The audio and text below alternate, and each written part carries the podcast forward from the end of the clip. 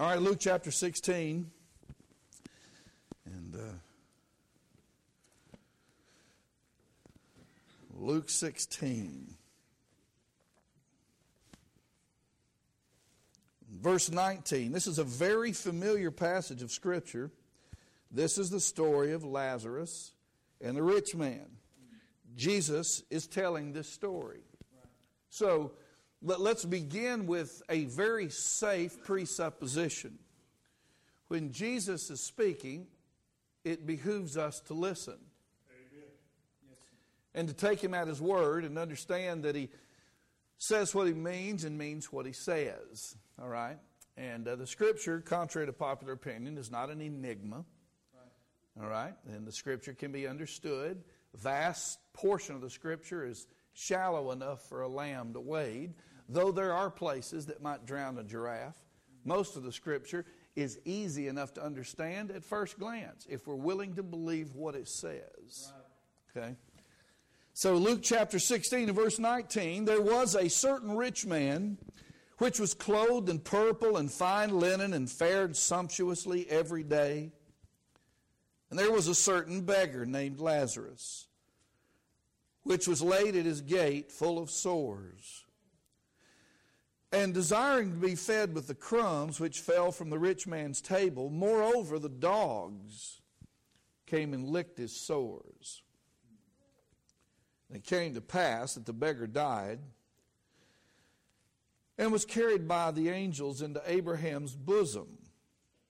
The rich man also died and was buried.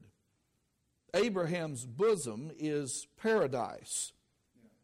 Right? That's not a play on words. Abraham is the father of the Jewish people. He's Father Abraham, right? It's out of his he's he's the progenitor of the of the of the Jewish people, all right?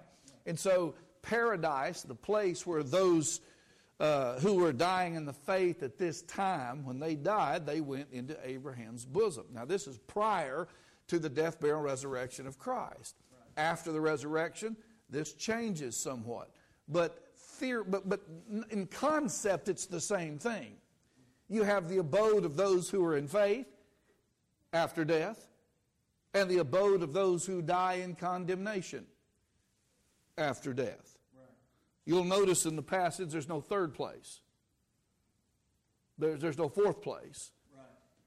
There's Abraham's bosom, and then there's what we find in verse 23. And in hell he lift up his eyes, being in torments, and seeth Abraham afar off and Lazarus in his bosom.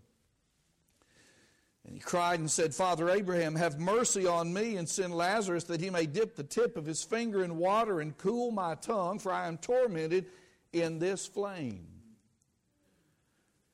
He didn't say, I'm tormented by something like flame. He did not use allegorical language. He gave no impression whatsoever that this is to be taken any way other than literally. But Abraham said, Son, remember that thou in thy lifetime receivest thy good things, and likewise Lazarus evil things, but now he is comforted, and thou art tormented. And beside all this, between us and you there is a great gulf fixed, so that they which would pass from hence to you cannot, neither can they pass to us which would come from thence. Then he said, I pray thee, therefore, Father, that thou wouldest send him to my father's house for I have five brethren, that he may testify unto them, lest they also come into this place of torment. Abraham saith unto him, They have Moses and the prophets. Let them hear them. Now, what he means by Moses and the prophets is he means the scripture. He means the writings of the Old Testament. Moses was being the law, and the prophets being the, the prophets in the history. Okay? So I want you to notice this. This is really powerful. Abraham said unto him, They have Moses and the prophets, let them hear them. And he said, Nay, Father Abraham, but if one went unto them from the dead, they will repent. And he said unto him, If they hear not Moses and the prophets, neither will they be persuaded, though one rose from the dead. In other words, a miracle won't do it if the Word of God won't. We have nothing greater at our disposal than the Word of God from which to preach. And it's the Word of God that people need to hear, that needs to be emphasized, that needs to be read, understood, spoken, considered, and followed. The Scripture, not our traditions, not our ecclesiastical hang ups, not our family preferences, the authority of the Scripture. That's the only thing that'll keep us out of the ditches, right? So let's pray, and, and I want to uh, I want to give you I, I, want to talk about hell for a, a little bit, and uh, I want to give you four reasons to talk that we that we should talk about hell. Four reasons to think about and talk about, consider the subject of hell. Somebody has to do it, because most won't. All right, most TV, TV preacher's not going to do it. It doesn't pay. Okay. I don't do it in an abrasive way. That, I'm not doing it to be a smart aleck or a punk. I do it to be responsible. Okay?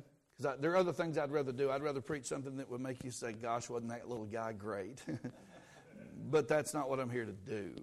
So let's pray. Lord, we pray for help. I pray that you will use the scripture to work in hearts.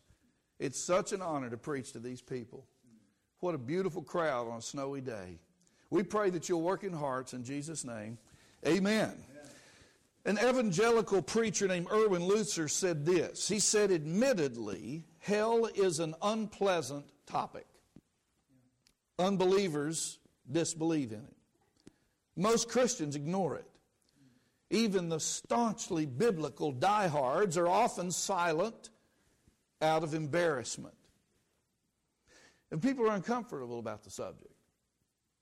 They don't want to hear about it. Matter of fact, you'll often hear this term, you know, that guy's one of those hellfire and damnation preachers. Well, let's understand something. If the scripture teaches about a place called hell where people go forever, where they're damned forever, then the only kind of good preacher is a hellfire and damnation preacher. Any other kind of preacher is a preacher who is neglecting his duty. He's falling short of his responsibility to preach what the Bible calls the whole counsel of God. See?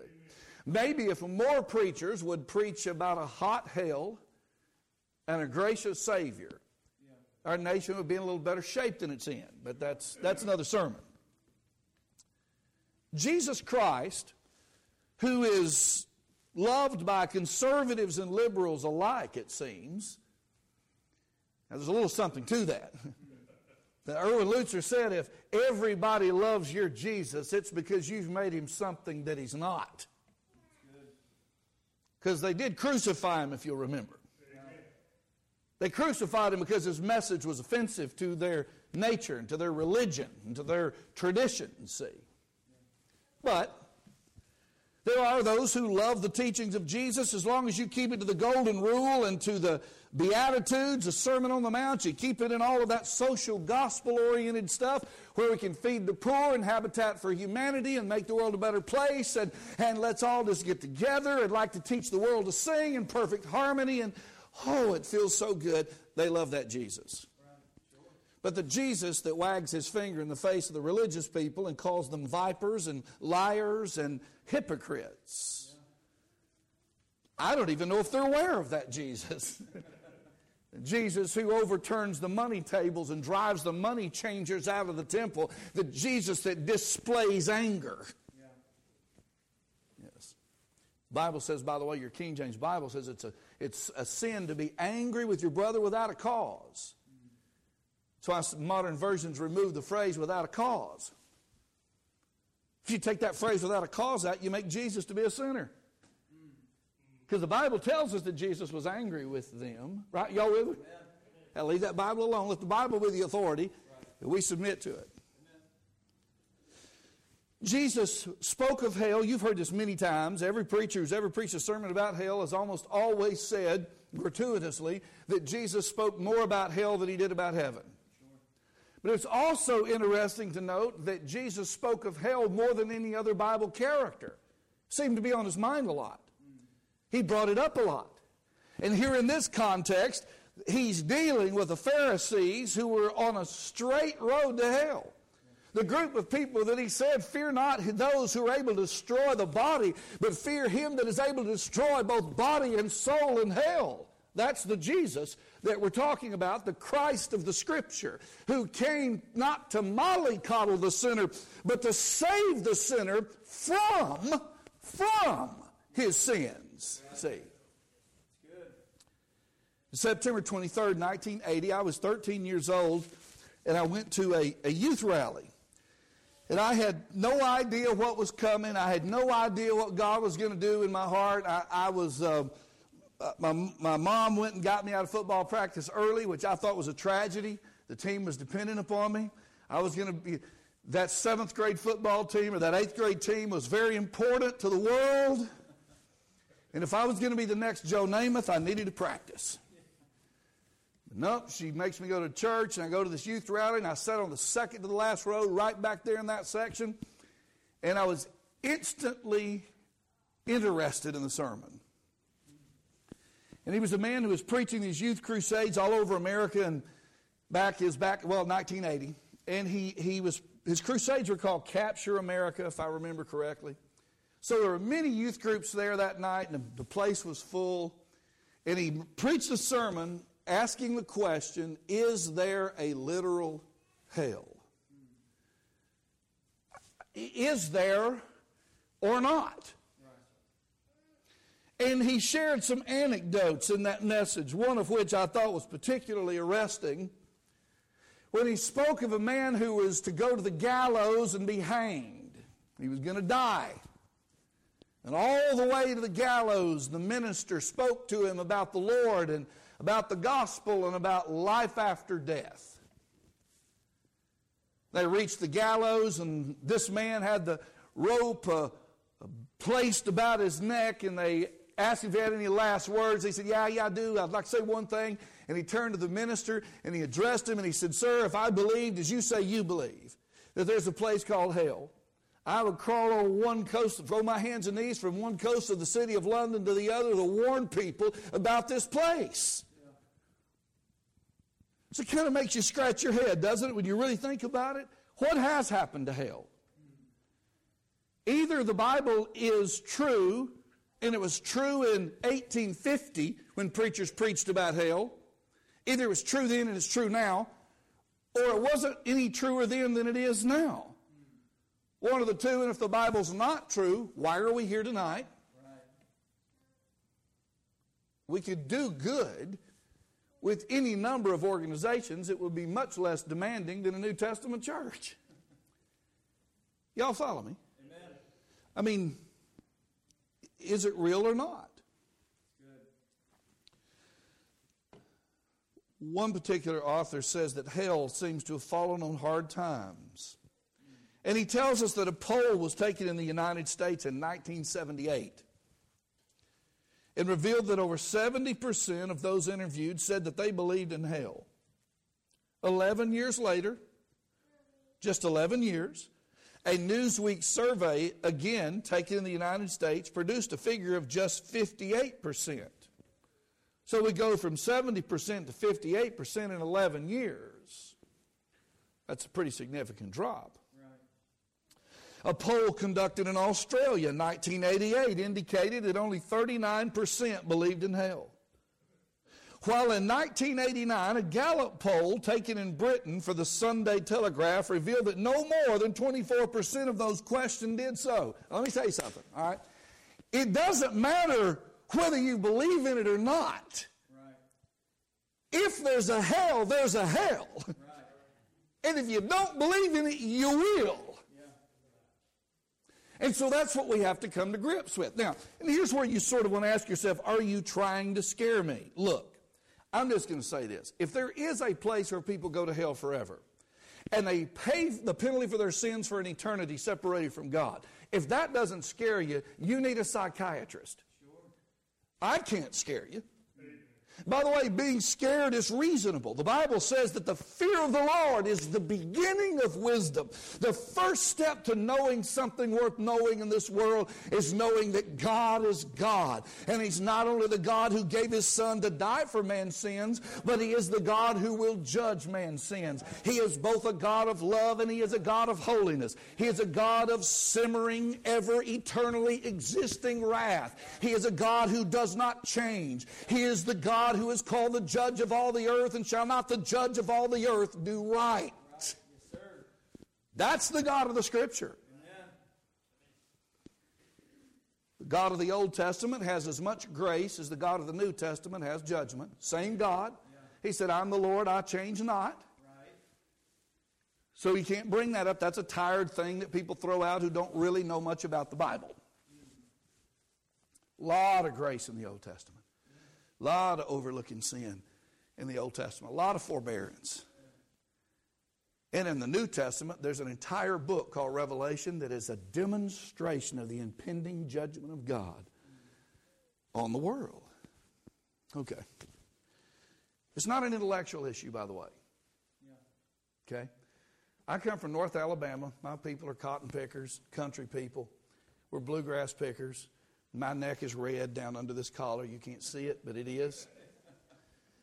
Okay? So I like old fashioned spit slinging, shingle pulling, window rattling preaching. Amen. But I also have read a handful of books. Okay? I'm fairly educated.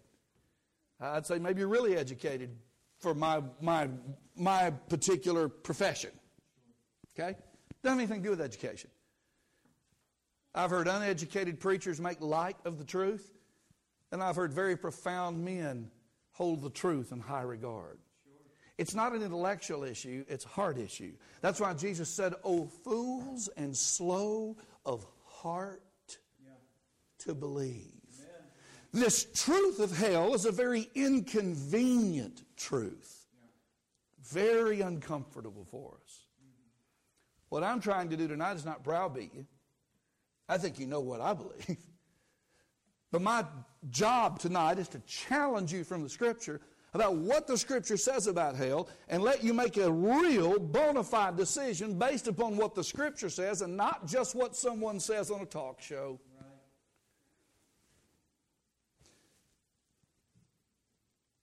David Lodge said that at some point in the 1960s, hell disappeared. No one could say for certain when this happened. First it was there, then it wasn't. Different people became aware of the disappearance of hell at different times. Some realized that they had been living for years as though hell did not exist without having consciously registered its disappearance. Others realized that they had been behaving out of habit as though hell were still there, though in fact they had ceased to believe in its existence long ago. The American church historian Martin Marty, a professor at the University of Chicago Divinity School, was preparing a Harvard lecture on the subject, and he consulted the indexes of several scholarly journals dating back over a period of 100 years to 1889 and failed to find a single entry about hell. His conclusion was that hell disappeared and no one noticed. I heard a man say once, if I believed like you people say you believe about hell, I wouldn't be watching any more ball games. I wouldn't be watching any more TV preachers. I'd be too busy warning people about hell. Now, while I'm not opposed to watching ball games, and I think there's a time and a place for all sorts of things, I do believe that all of us who name the name of Christ could be a little more motivated about telling people about Christ and sharing with them the gospel and warning them about an awful place. One more quote from Gordon Kaufman, Harvard Divinity School, said today hell is theology's H word, a subject too trite for serious scholarship. You know, people with patches on their sleeves and the pipes and too serious. we can't believe in hell. Why we donate to the Civitan Club. Get out of my face. Either hell is real or it's not real. Nobody's impressed with your aristocracy. Nobody's impressed with your vocabulary or your foundations or how much money you've laid up or what kind of car you drive. Either hell is real or it's not real. And if you believe the Bible, you've got to be a Bible believer because it's clear in the scripture that there's a place called hell amazes me at 30 years of preaching funeral on top of funeral on top of funeral on top of funeral. I've never preached a funeral where somebody got up and said, Man, I loved old Uncle Bob. He's in hell, but I sure did love him. Right. Nobody goes to hell, I guess. At every funeral, everybody gets preached into heaven. Everybody went to a better place. It's interesting. We're all willing to believe in a better place. You know, he's in a better place. Is he? Really? Are we talking about the same guy? Four things I said. From our text, I want to say this. Number one, I think we should talk about hell for a few minutes tonight because it is a real place with actual torment. Luke 16, we began with verse 19, where it says, There was a certain rich man. We find the name Lazarus in verse 20. There was a certain rich man. We find no allegorical language in the text. There are those left leaning commentators and theologians that want desperately to make this a parable. But it's not a parable. It doesn't read like a parable. It's not introduced as a parable. Most of the parables, if not all of them, are at some place introduced as a parable. And they don't use the names of characters. This is a specific man a specific scenario, a specific anecdote that Jesus uses to demonstrate the reality of hell and some very important truths related to it. The law of first mention is an interesting thing. The first time you find a particular word or subject in the Bible, it will very often give you some noteworthy foundational truth about that particular subject. The first time, you don't have to turn there if you, you can if you want, but I'm going to try to move on. But the first time the word hell shows up in the Bible, we find it in Deuteronomy chapter 32 and verse 22. And it says this For a fire is kindled in mine anger, and shall burn unto the lowest hell, and shall consume the earth with her increase, and set on fire the foundations of the mountains. First reference to hell in the Old Testament, fire is associated with it. The first time we find the word hell in the New Testament, very familiar verse, Matthew chapter 5 and verse 22.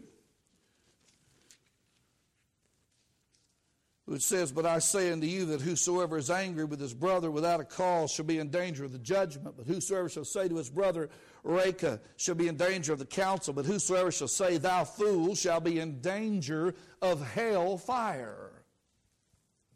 First time hell shows up in the New Testament, it's associated with literal fire.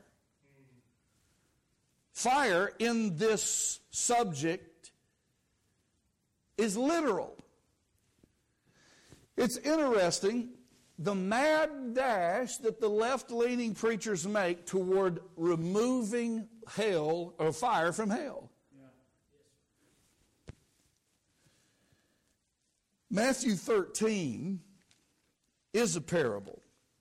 I want you to notice something in Matthew 13. We're going to slow down just a little bit here. It'll feel a little bit like a Bible study. By the way, you, you did not come in here to hear me tell stories. It's the Scripture that is authority, it's the Scripture that counts. Matthew 13 and verse 36. Watch this. Here's what Jesus is doing here. He's explaining a parable that he's previously given. And he's telling us what each of the items in the parable represent. Okay? Verse 36 Then Jesus sent the multitudes away and went into the house, and his disciples came unto him, saying, Declare unto us the parable of the tares of the field. He answered and said unto them, He that soweth the good seed is the Son of Man. The field is the world. The good seed are the children of the kingdom. But the tares are the children of the wicked one. The enemy that sowed them is the devil. The harvest is the end of the world. And the reapers are the angels. Now, I want to point something out. The parable is not meaningless because it's a parable. Oh, no, no, no. It means something. And when you get Christ's commentary on what that parable means, it's pretty serious. But let's go on. Verse 40. As therefore the tares are gathered, and what are these next words? Read them with me. Burned in the fire. So shall it be in the end of this world. The Son of Man shall send forth his angels, and they shall gather out of his kingdom all things that offend, and them which do iniquity, and shall cast them into a furnace of fire. There shall be wailing and gnashing of teeth. You notice everything in the parable is likened into something else except fire. You know what fire is? it's fire. It's literal fire. Now, if that were not interesting enough, Ezekiel chapter 20 and verse 47 is a prophecy that tells us that many would one day call the record of hell a parable. Ezekiel 20 and verse 47 says, And say to the forest of the south, Hear the word of the Lord. Thus saith the Lord God Behold, I will kindle a fire in thee. And it shall devour every green tree in thee and every dry tree. The flaming flame shall not be quenched, and all the faces from the south to the north shall be burned therein. And all flesh shall see that I, the Lord, have kindled it. It shall not be quenched. Then said I, Ah, Lord, they said of me, Doth he not speak parables? You see, man has a way of wanting God to be like them. You remember in Psalm 50, the Lord said, Thou thought that I was altogether like unto thee. God's not like you. He's not like me. So I thought the Bible says we're created in His image. The Bible says Adam was created in His image. When Adam sinned, Adam was then corrupted in the fall. And that's a whole other theological sermon. But you and I are not like God. We don't think like God. It's our responsibility, if we're going to be godly, to set ourselves aside, our own thinking aside, and to submit ourselves to the authority of the Scripture. That is the only chance we have of becoming like God, is becoming scriptural in our thinking. And you may, you may find a way around a literal fire in hell, but you won't reading this book. You'll have to do it some other way. It'll have to be some preacher that doesn't believe this book. It'll have to be some minister that's more interested in his religious programming than he is the scripture. It'll have to be some religious organization that's more interested in what they're accomplishing and the money they're raising and the programs they're trying to, uh, to uh, put forth than they are the authority of and the, and, and the agenda of the scripture. Right. Here's what I'm trying to say if you read the scripture and believe the scripture, you have to believe in hellfire. Amen. There's no wiggle room. Yeah. We're still in Luke 16 and we're still early.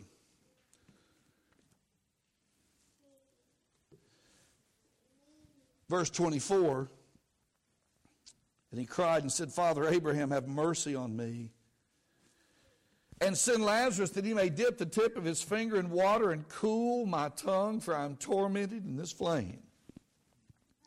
So, in our story, we have a rich man, Lazarus, who fared sumptuously every day. That means he enjoyed his life. He ate what he wanted to eat. He was well off, well to do, wore the finest clothes, and life was good for, Lazarus, uh, for the rich man. But Lazarus was a beggar who laid at his gate full of sores, and the dogs licked his sores. He was the worst possible sight to a dignified human being, begging crumbs from the rich man's table. They both die. The rich man wakes up in hell. Now, by the way, he, listen, he didn't go to hell because he's rich. Not a sin to be rich. I know that's common thinking all across the South. All of us good old boys think if you're rich, you got to be crooked. That's not true. I've met a lot of crooked poor people. Okay? You just call them not very smart. if you're crooked, at least you'd be rich, right? Torment is a part of this experience that the rich man wakes up to, and it's ex- torment is defined as extreme pain, anguish, the utmost degree of misery. So here we have hell, which is literal fire, literal, extreme, inexplicable torment. Verse 25 says, But Abraham said, Son, remember that thou in thy lifetime receivest thy good things, and likewise Lazarus evil things, but now he is comforted and thou art tormented. Son, remember. How about those words? The guy in hell has a memory. So the idea that we die as a dog and we go back to the dirt like a dog and we cease to exist, annihilated, that's not taught in the scripture. Here's a man who's died and he's alive, he's aware, he's perpetually tormented, and he has a memory. That's what the scripture teaches. His memory. There's no help for him. Hopelessness. His torment is his plight is what it's going to be. Second thing about hell. Second reason to talk about hell is because when we die, things change dramatically and irrevocably when you die. Let's say that a different way. Things change dramatically and irrevocably when you die. Not trying to be fancy. Irrevocably means that you can't revoke it, you can't get it back, you can't change it, you can't turn it around. I mean, once you die, that's it. Right? Uh, we all raise our kids. I, I don't know about you. I, I've tried to raise good kids, and I'm thankful for them. Boy, it's hard to spoil them and, and be there for them and teach them about consequences at the same time. It's just so difficult. It's so hard sometimes to stand back and say, I'm going to let you have this one. I'm going to let you live with the consequences of this one. Yeah. When my son realized that speeding tickets were connected to insurance payments, we, got, we got that. All of a sudden, he slowed it down. I was riding that with him a couple years ago, and I'm thinking, let's go. And I, I, looked over, and he's driving like 55 miles an hour, and I said, I almost said, what, what are you, Grandpa? And then I remembered. And I said, no, I'm not saying anything. I'm just going to kind of sit over here and take her easy. Yeah. Consequences. When you die, there will be consequences. You can't change it. You don't get a do over when you die. So I thought God is loving. He is loving. That's why He sent His Son to die for you so you can get saved right now. That's why He continues to wait and tarry His coming. The Bible says God is not slack concerning his promises. Some men count slackness, but is long suffering to us. We're not willing that any should perish, but that all should come to repentance. That's why he waits. That's why he hasn't returned yet, because he waits because he's long suffering. See? God is loving, He is merciful, He is long suffering, but when you die, that's it. The English Baptist preacher Charles Spurgeon said, Shun all views of future punishment that would make it appear less terrible. Anything that would water down the truth of hell, that's not a Bible teaching. That, that's, a, that's, a, that's, a, that's the teaching of infidelity. That's a modernistic teaching. That's not a Bible teaching. R.G. Lee, the pastor of the Baptist church there at Bellevue Baptist Church in Memphis, probably one of the 20th century's great Baptist preachers. R.G. Lee said three seconds in hell would do more for a man than three years in any cemetery. Seminary. Sorry. It really was a slip. Let me say it again. Did y'all get that? Yeah. Three seconds in hell versus three years in any seminary. Right.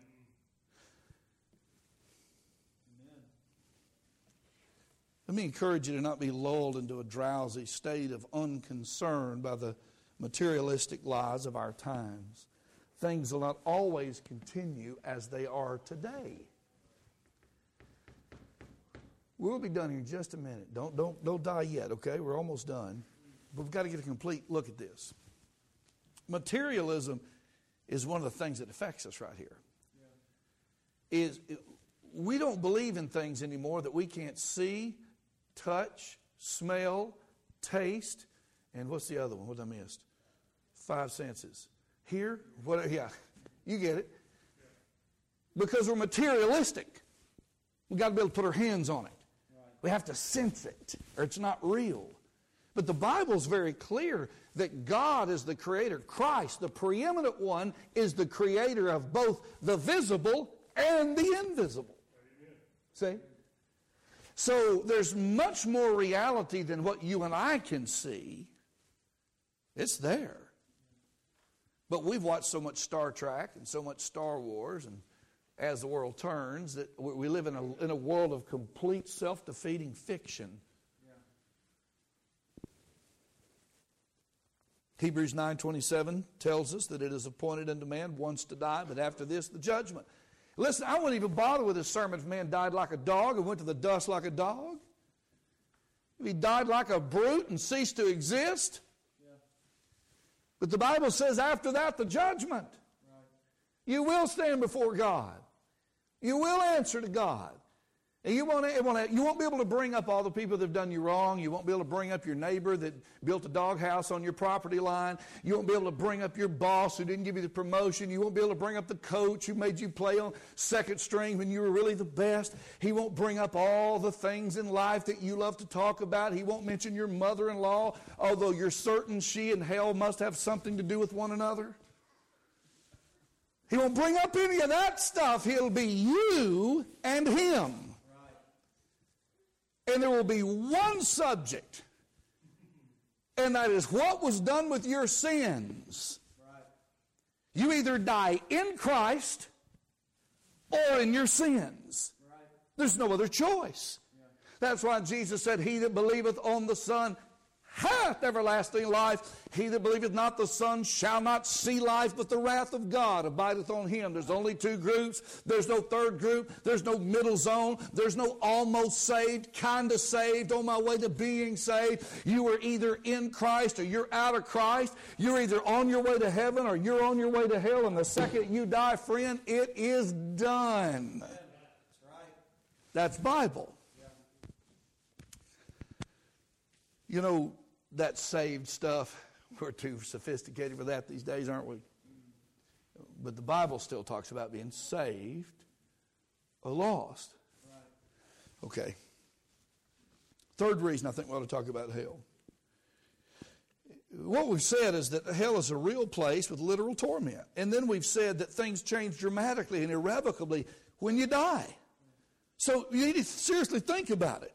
I lost my father in June. I've never really been that aware of the severity and significance of death. Even after pastoring all these years, it just didn't hit me like it hit me when I watched my father die. Very real. It forces you to think about what, what, what kind of shape do I want to be in when I die? What do I want my kids to be thinking? What kind of bats do I want in their belfry the day I die? So that makes me want to treat them in ways that will affect the relationship we're going to have when I die. You know, it's not just the kids honoring the parents. Sometimes the parents got to honor the kids. That's a free sermon for you out there. Y'all with me? So I'm just trying to make death real and the consequences because they are. And if we were aware of that, we can live today aware of what's going to happen then. Right. Third reason we ought to talk about hell is because Mercy is available now. I'm not just some kind of a mean spirit. I'm not a mean spirited person at all. If I was mean, I'd come in here and tell you something slick and hope you gave me a good love offering. I would say, keep the love offering. Let me tell you the truth. Amen. A kind person is a person that tells you the truth, yeah. even if it's hard. Right. That's kindness, not lying, so you'll like them. You with me? Right.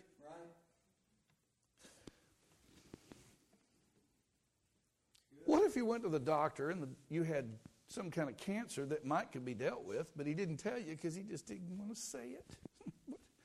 I just couldn't tell you. Yeah. Right? Right. What kind of doctor would that be? What kind of preacher is it that doesn't talk about hell? Yeah. Okay. Verse 24. He cried and said, Father Abraham, have mercy on me. Well, we know he gets no mercy. The only mercy he's praying for is the tip of, La- of the tip of, of Lazarus's finger dipped in water and to cool his tongue. But verse 25 says, But Abraham said, Son, remember thou in thy lifetime receivest thy good things, and likewise Lazarus evil things, but now he is comforted and thou art tormented in thy lifetime. You want mercy, it's available now. Right. Mercy's available right now. Yeah. You, you can get it today. So the Bible says today is the day of salvation. You, I love that, that chapter, Ephesians chapter 2. Man, does that ever say a lot? Mm. Ephesians chapter 2 says, And you hath he quickened who were dead in trespasses and sins, wherein in time past you walked according to the course of this world, according to the prince and power of the air the spirit that now worketh in the children of disobedience, among whom also we all had our conversation in times past, in the lusts of our flesh, fulfilling the desires of the flesh and of the mind, and were by nature the children of wrath, even as others. But God, who is rich in mercy for his great love, wherewith he loved us. Now, friends, why would Jesus die? He died to save us from our sins. Why such a horrible death? That horrible death that Christ died bearing the sins of the world was not just so we could have a good day or so we could learn how to not be selfish or so that we could learn to help the poor pick themselves up by their bootstraps. Jesus died because there's no hope for the sinner without God becoming flesh and dying for our sins. That's what the Bible says. He hath made him sin for us who knew no sin that we might be made the righteousness of God in him. The only way we can go to heaven is to have the righteousness of God. And the only way to get the righteousness of God is for Jesus to die in our place. That's the gospel. You want to know how bad God hates sin? Look at Calvary. See Jesus on the cross. That's how God feels about sin. So the idea that we would think that God will sweep our sin under the rug because it's not big sin is even that much more offensive. But here's what we're saying, friends there is mercy now. I'm not giving you just bad news. But is the good news really good news if there's no bad news? I mean, if there really wasn't a hell where sinners go who die in their sins, why do I care that God loves me?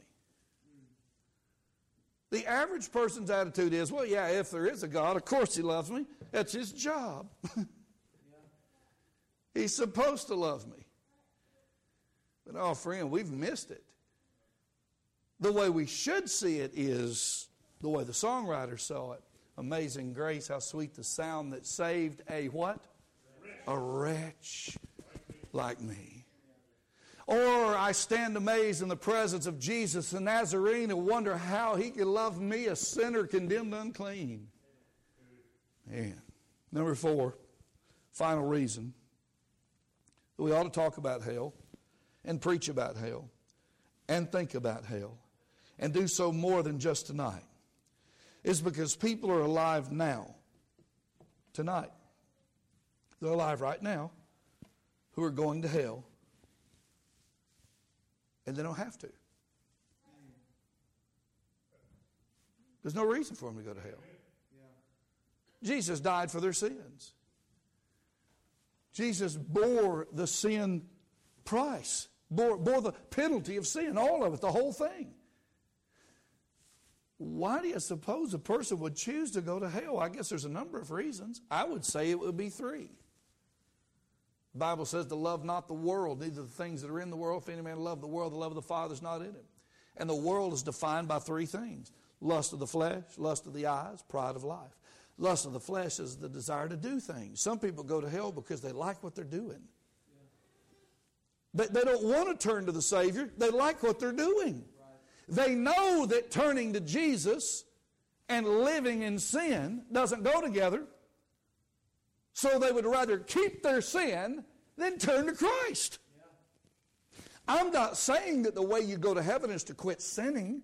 You're not. We couldn't quit sinning enough to get to heaven. Not even close. But I am saying it's that love for sin that keeps some people from turning to the Savior. They love their sin. The lust of the flesh. Then there's the lust of the eyes. That's the desire to have. That's covetousness. That's the passion to consume and to have and to get and to gain. One is the desire to do, one is the desire to have. A lot of people go to hell because they don't want to let go of what they've got or what they think they're going to get. yes, but then there's the pride of life. That may be the worst of all.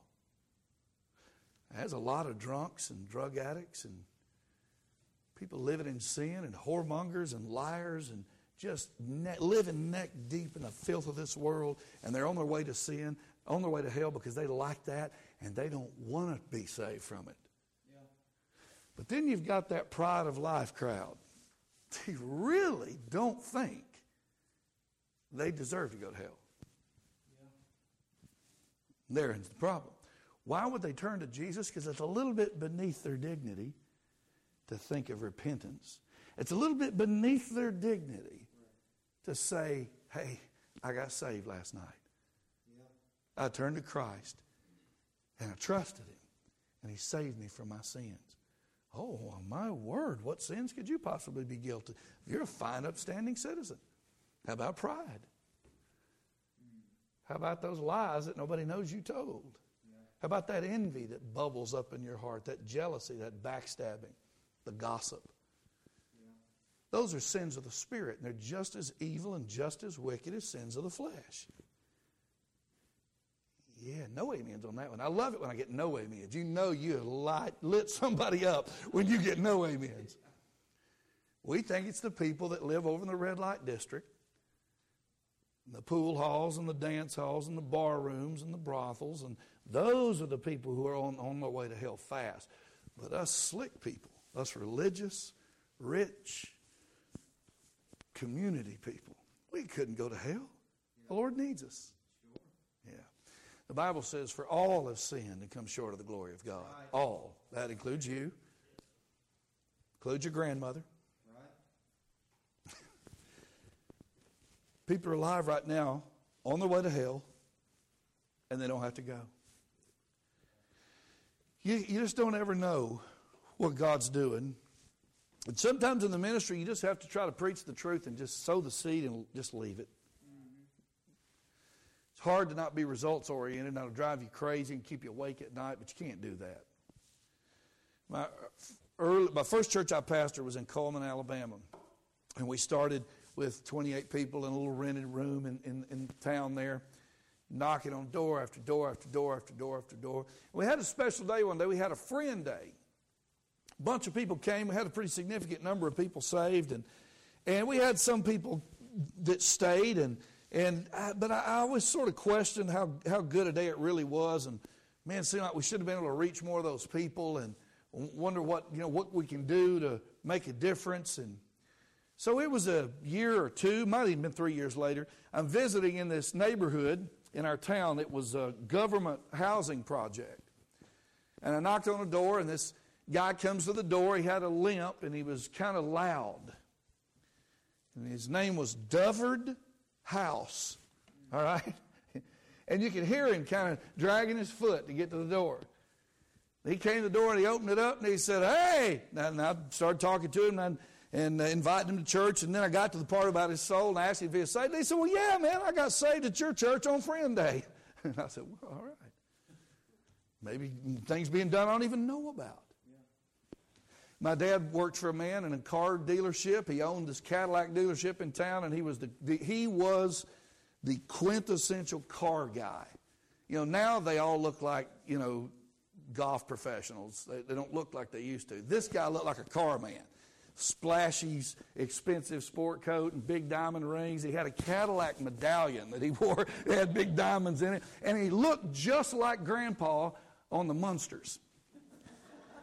Man, this guy was slick and he chewed giant cigars. All right? Well, he was dying. And my dad loved this guy, just loved him. Well, he had invited him to our first big day we had at that church. We had we averaged about 50 60, and we had 180, 88, I think, on that day. And, and there was a bunch of kids from the football team came. We had a really great service, a great speaker, and there was 31 people got saved that day. One of them, who raised his hand and said, I got saved today, was Mr. Bryant, the man who owned the Cadillac dealership. And I just always thought to myself, he, he had to have misunderstood something. I, just Mr. Bryant just threw his hand up there to play. I mean, he's trying to hustle us. that's, kind of, that's kind of what I'm thinking in the back of my mind. When Mr. Bryant was dying, my dad went to see him to witness to him, make sure that he knew that he was saved, and, and Dad didn't, wasn't sure. And so when Dad asked him about his soul, he said, Well, yeah, he said, I took care of that at your boys' church on Friend Day.